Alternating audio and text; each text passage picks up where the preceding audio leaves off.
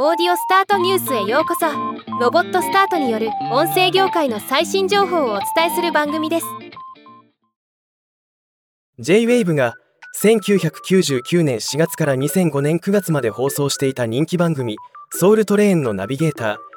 ー エムシー リュウによる新たなポッドキャスト番組 フロムエルエー エムシー リュウズメローマジックをにせんにじゅうさんねんじゅうがつふつかよりいっかげつ限定で配信開始すると発表しました。